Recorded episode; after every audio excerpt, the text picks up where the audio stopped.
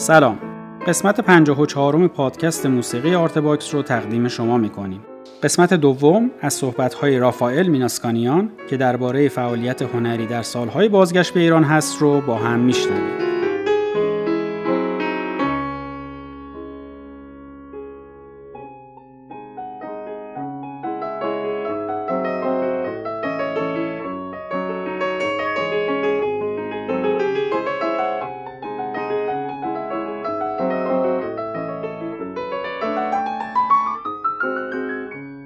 انقلاب اومدین ایران. اومدم دیگه بله. ایران ایران تقریبا چند سال؟ چرا انگلیس نموندی؟ نمی‌دونم حوض کردم بیام ایران.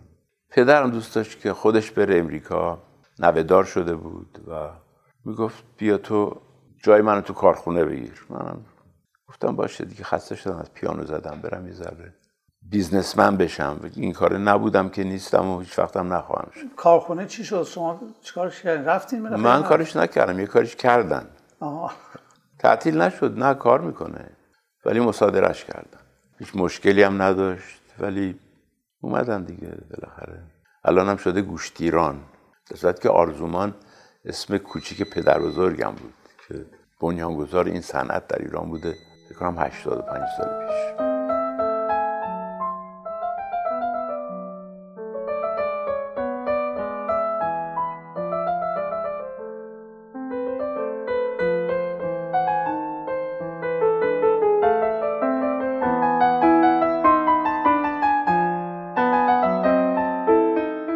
چند سال بعد از انقلاب اصلا موسیقی خب می‌دونین تعطیل شد در ایران.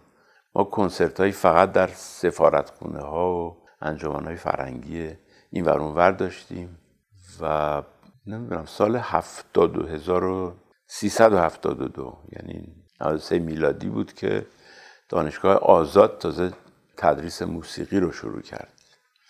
تحت عنوان ردیف. موسیقی کلاسیک ولی اسم کلاس ها ردیف بود.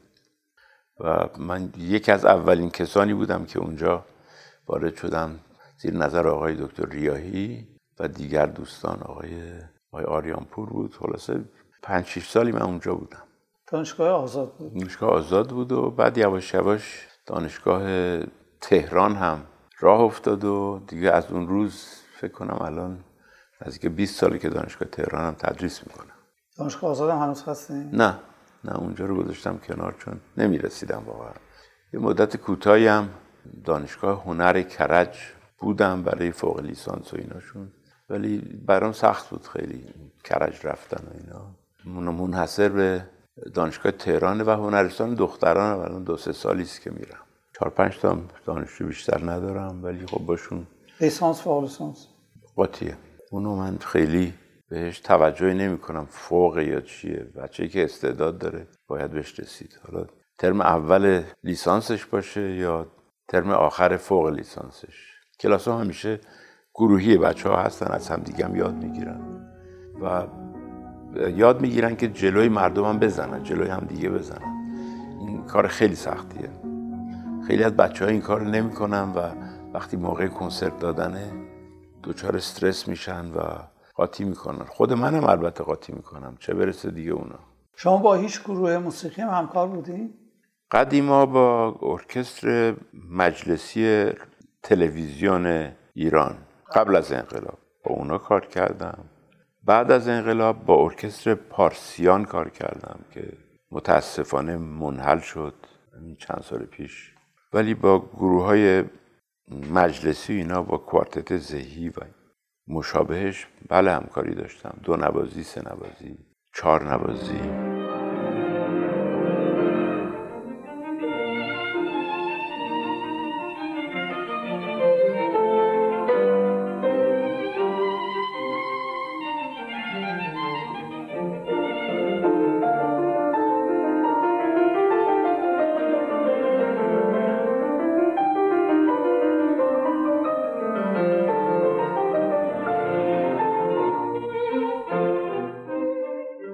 میشه بپرسم الان روی پروژه خاصی کار می‌کنه یا نه؟ برای برنامه آماده می‌کنم برای اسفند ماه در تالار وحدت و سالن رودک. آلبوم چی؟ آلبوم نیست چی نداریم فکر نمی‌کنن که این بالاخره می‌رسه به دست یه هنرپیشه آره همه اینو میگن ولی میگم من میکروفون حراسی دارم دوربین حراسی دارم استودیو حراسی دارم. فقط از سن خیلی نمیترسم. اونم به خاطر اینکه روبروی مردم ما نمیستم نیم رو هم می‌بینم.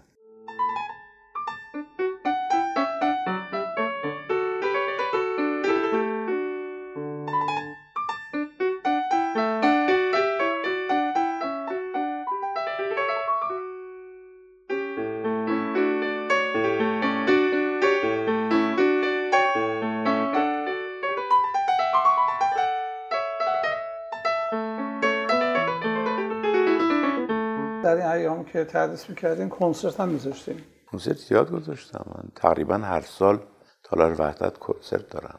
و شهرستان هم رفتم. این اواخر دیگه شیراز که خیلی رفتم. ولی پارسال هم مشهد رفتم اصفهان رفتم شیراز رفتم. امسال هم میخواییم تورای بزرگتری بذاریم. جنوب رو بریم. یزد می‌خوام برم حتما.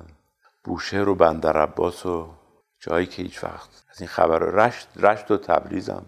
جز برنامه است. حالا ببینیم اگه جور بشه. و اونجا پیانو و واسلینا به اندازه کافی هست؟ یعنی پیانو؟ به اندازه کافی اصلا به اندازه ناکافی هم نیست اصلا نیست. و چیکار می‌کنین حالا من یه فرشته ای پیدا کردم آقای ملازم نامی کارخونه باربد رو می- می‌شناسین؟ گالری باربد رو در شیراز داشت و یه کارخونه زده در شیراز کارخونه پیانو سازی و یه لطف بزرگی به من می‌کنه که یه پیانوی کنسرتی هر شهری که من میرم با تکنیسی هم میفرسته برام.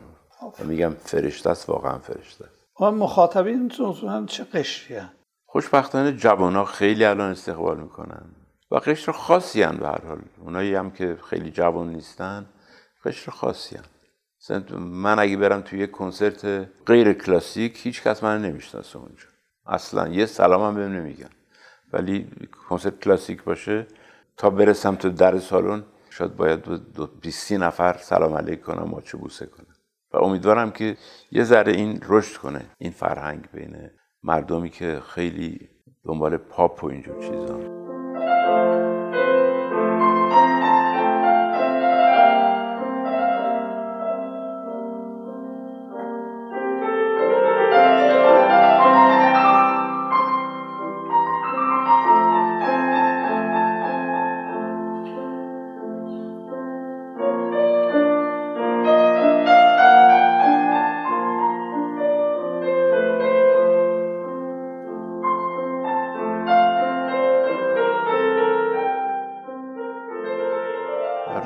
روزانم بیشترش تمرین پیانوست دیگه. رو- روزانه یه فنجان قهوه دو فنجان قهوه بسیار تلخ. بعد افتادن به جون این کوسه دندونای کوسه می‌بینم من اینو. درس خصوصی هم داره خصوصی هم دارم بله. بچه از شهرستان میان. با اونها کار می‌کنم. بچه های خیلی با استعدادی در شهرستان داریم. شهرستان هم به خصوص مشهد و شیراز. من از تدریس لذت خیلی بیشتری می‌برم تا از اجرا. شما اگر قرار باشه که به دانشجوهاتون یک توصیه بکنین چی بهشون میگین؟ والا میگم انسان باش و با عشق موسیقی بنواز.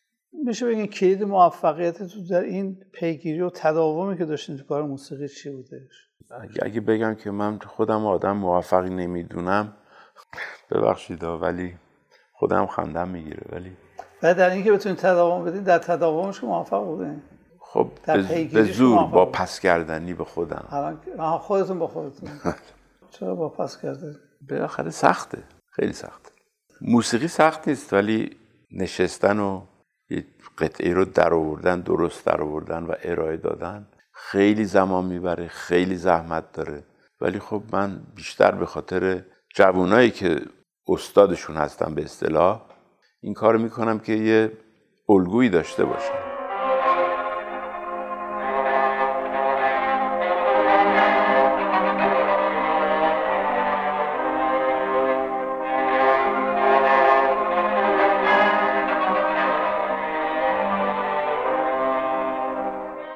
رابطتون با سایر هنرها مثل سینما مثل تئاتر مثل خیلی عالیه. با اینا چه رابطی داره؟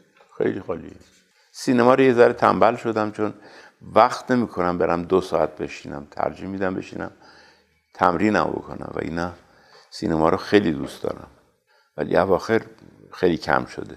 ولی خب گالری های نقاشی و اینا رو همیشه میرم. تئاتر تا اونجایی که بتونم میرم. مخصوصا در خارج. شما ازدواج؟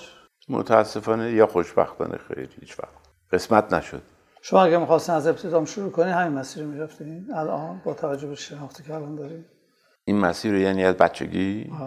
یعنی همین راه رو می‌رفتین تا به اینجا برسین. یا یه کار دیگه می‌کردین. می‌رفتین پزشکی میخوندین. بله. شاید. شاید.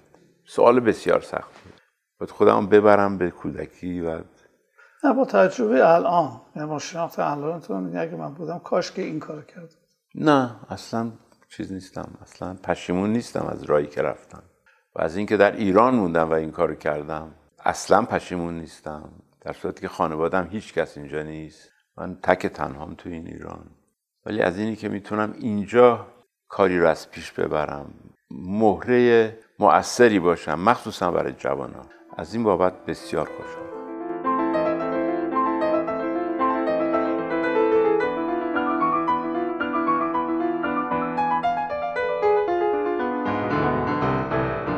تولید و اجرای موسیقی جدی ذره کمه هنوزم. بیشتر روی راک و پاپ و اینجور چیزاست. ولی آهنگسازان جوان خوبی داریم الان.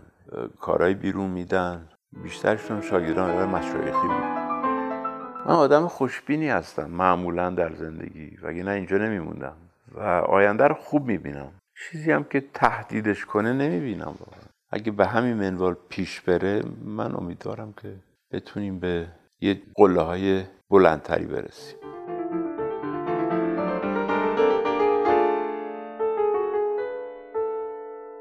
منتقد درست حسابی موسیقی نداریم متاسف واقعا نداریم. کسانی اظهار نظر می‌کنن که اصلا از بغل موسیقی هم رد نشدن. اگر هم رد شدن همشون چاله چوله بودن. الان هم می‌خواد فقط تلافی اون افتادن تو چاله رو بکنن و نقد می‌کنن و اون اصلا خوب نیست. باید نقد رو یاد بگیریم. مشکلش بیسوادیشونه.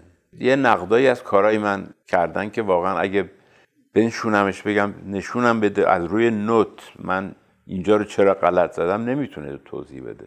چون بلد نیست.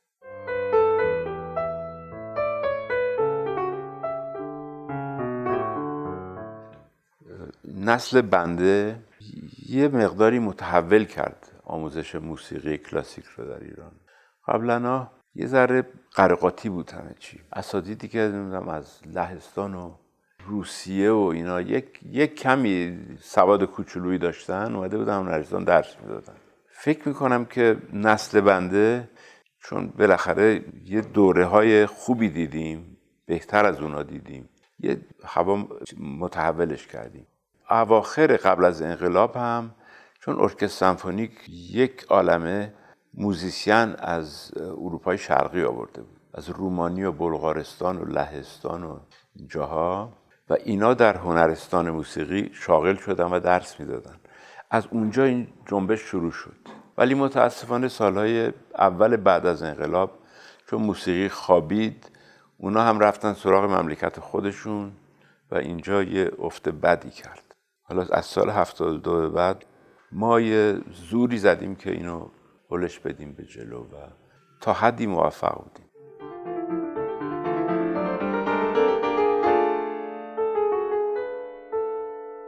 تفاوتش هم بازم برخورد می‌کنه با سالیان انقلاب. نسلی که قبل از انقلاب بود بعد یهو یه ترمزی کرد بعد یه نسل جدید اومد بعد از انقلاب.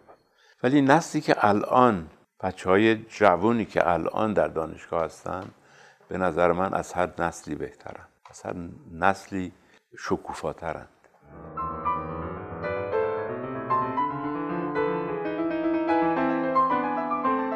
خیلی خطرناکن. واقعا این آموزشگاه هایی که مثل قارچ از زمین میرویند نمی‌دونم چطوری مجوز می‌گیرن.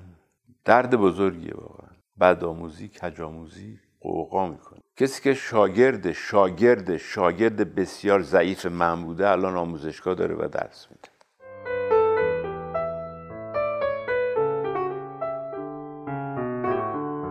متاسفم براش. موسیقی پاپ ایران اسفناک. اونی که من میشتم نمی‌دونم شد لابلاشون یه چیزای خوبی هست ولی من نشنیدم هنوز.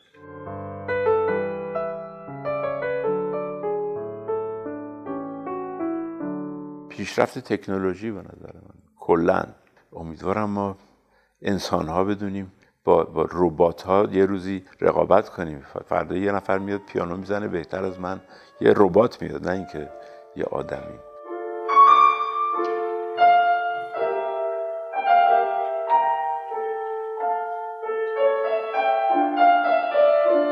خیلی ممنون که وقت گذاشتید و پادکست ما رو شنیدید.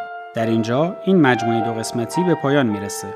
در قسمت بعد با فخری ملکپور همراه میشیم. امیدوارم که قسمت بعدی رو هم دنبال کنید.